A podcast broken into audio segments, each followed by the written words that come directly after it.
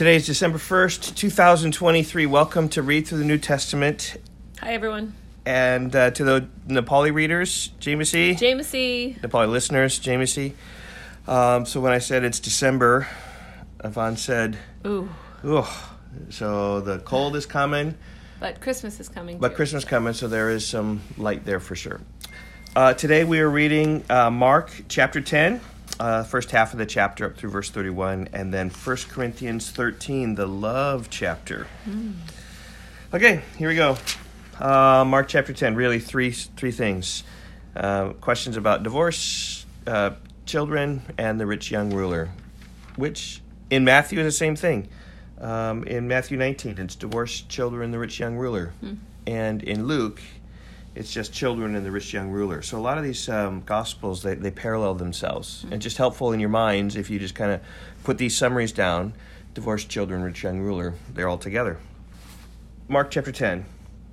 And he left there and went to the region of Judea beyond the Jordan, and crowds gathered to him again. And again, as was his custom, he taught them. And Pharisees came up and, in order to test him, asked, Is it lawful for a man to divorce his wife? He answered them, What did Moses command you? They said, Moses allowed a man to write a certificate of divorce and to send her away. And Jesus said to them, Because of your hardness of heart, he wrote you this commandment. But from the beginning of creation, God made them male and female. Therefore, a man shall leave his father and mother and shall hold fast to his wife and the two shall become one flesh. So they are no longer two, but one flesh. What therefore God has joined together, let not men separate. And in the house, the disciples asked him again about this matter. And he said to them, Whoever divorces his wife and marries another commits adultery against her. And if she divorces her husband and marries another, she commits adultery. And they were bringing children to him that he might touch them, and the disciples rebuked them. But when Jesus saw it, he was indignant and said to them, Let the little children come to me, and do not hinder them, for to such belongs the kingdom of God. Truly I say to you, whoever does not receive the kingdom of God like a child shall not enter it. And he took them in his arms and blessed them, laying his hands on them. Verse 17 And as he was setting out on his journey, a man rose up and knelt before him and asked him, Good teacher, what must I do to inherit eternal life? And Jesus said to him, Why do you call me good? No one is good except God alone. You know the commandments do not murder, do not commit adultery, do not steal, do not bear false witness, do not defraud, honor your father and mother. It's so interesting here. He's he asked Jesus, What must I do to inherit eternal life? And Jesus gives him the commandments. Hmm. That's not the right answer. In a Bible class, you'd flunk, right? But he's getting at something deeper, Yeah. right? Because the way you have eternal life is trusting in Christ, throwing yourself at the mercy of God, pleading his grace and mercy, and then he got forgives you through Jesus. But here he says, Keep the commandments. But he goes on to say more. Yep, yep. So he's just kind of trying to get at his heart. Yeah. Okay, and so the man said to Jesus, to, and and he said to him, "Teacher, all these I have kept from my youth." And Jesus, looking at him, loved him and said to him, "You lack one thing. Go sell all that you have and give to the poor, and you will have treasure in heaven. And come, follow me." Disheartened by the saying, he went away sorrowful, for he had great possessions. And that's what Jesus was trying to get at, like just his heart. Show him his heart. Where's his heart? And trying to show him his sin. So he said, I can't keep the commandments. Yeah, that's right. Trust in me. And Jesus looked around and said to his disciples, How difficult it will be for those who have wealth to enter the kingdom of God. It's a great word to Americans.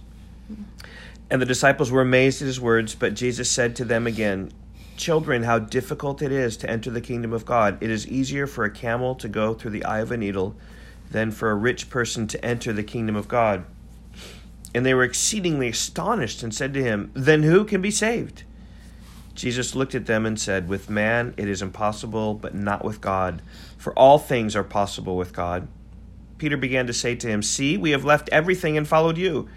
Jesus said, Truly I say to you, there is no one who has left house or brothers or sisters or mother or father or children or lands for my sake and for the gospel who will not receive a hundredfold now in this time houses and brothers and sisters and mothers and children and lands with persecutions and in the age to come eternal life.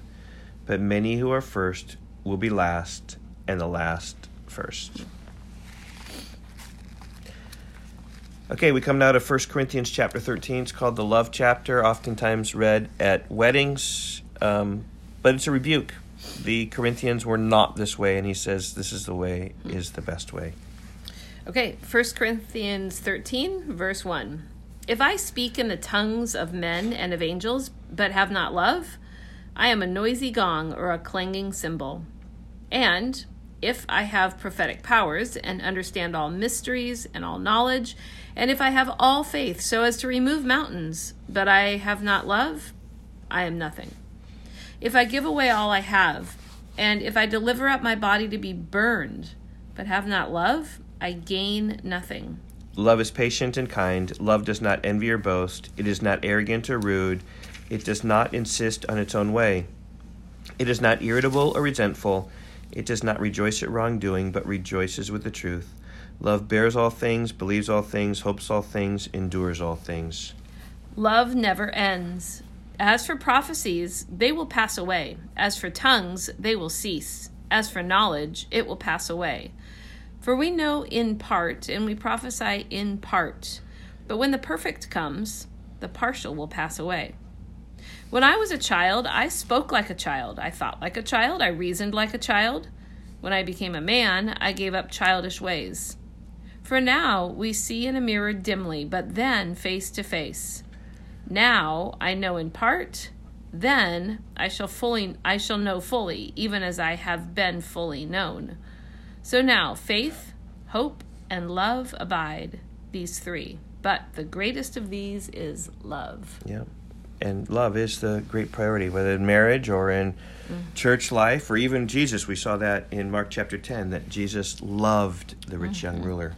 And we had seen in that love is more important than spiritual gifts and yep. love is more important than knowledge. Yep. Yep. We've seen that in the previous chapters. Yep. All right. Well, welcome to December, everyone. We'll see you. Have a good day. Bye-bye. Bye.